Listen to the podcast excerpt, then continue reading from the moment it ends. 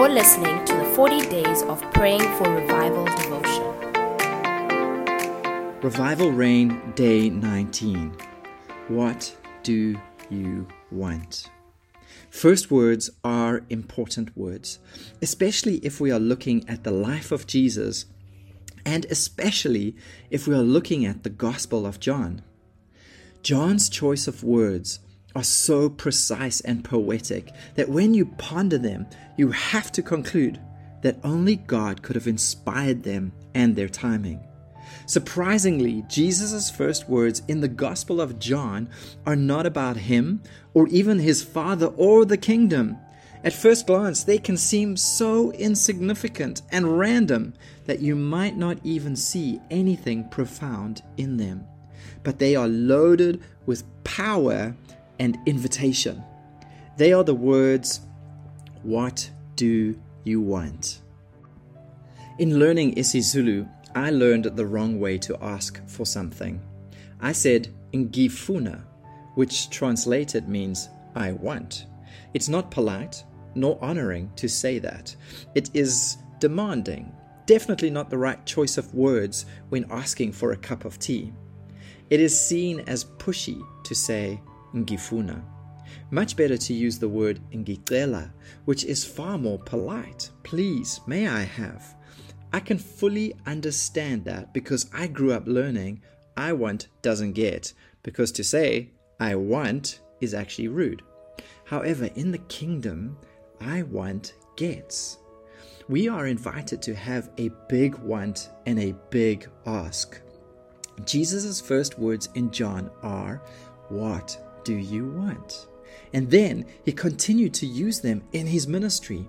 He asked blind Bartimaeus, What do you want? He asked lepers, What do you want? Why ask such silly questions when wasn't it obvious what they needed? Surely Jesus knew. Why ask them? And why do we have to even express our needs and wants when Matthew 6, verse 8 says, Your Father knows what you need before you ask Him? So why do we still have to ask? This is so important to understand, especially as we position ourselves to intercede for revival.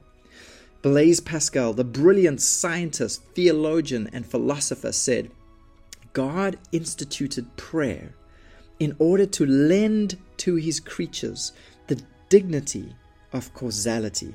I love that quote. In other words, God has not subjected us to fatalism, but instead He has given us a voice, an opinion, position, even authority, and an opportunity to influence the outcome of life and history through communicating our needs, desires, and wants to Him.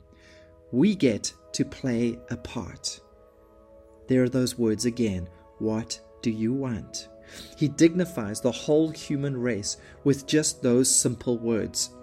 They show that He cares for our opinion and our desires. They are valid and we matter.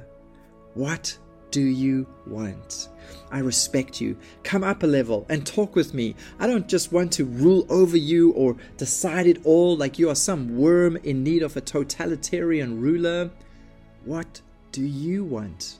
Let's work together. Let's be partners. Give me your opinion. Let me hear how you see it.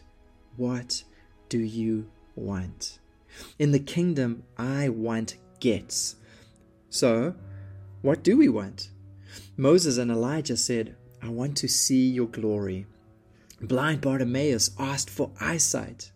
Jairus asked for his daughter's life. The list goes on. So let us be clear about what we want. How many souls do we want? What kind of miracles do we want? What do we want to see in our churches? Do we want to see visions? Do we want understanding or wisdom? Do we want to encounter His love? Do we want peace or joy? What gifts of the Spirit do we want? What sort of transformation do we want to see in our city when revival comes? Do you want to see God's glory? Come on, let's go up to the level He has invited us. Let's step into our role and authority and let's put forth our best, most kingdom soaked once we can. Why? Because He invited us, and in the kingdom of God, I want gets. So, as we pray for revival, let's be clear, let's be specific and bold and smart about what we want. Go on, you can do it. Tell your Father in heaven what you want to see. And so we pray Lord, I bow my heart and I bend my knee. Send revival and start with me. Pour out your spirit in an unprecedented way. May all who hear be saved today.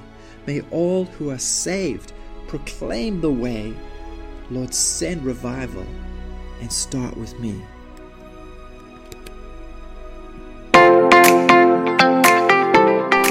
You for listening to this devotion. We hope you are inspired to keep praying and to keep believing for revival in our days.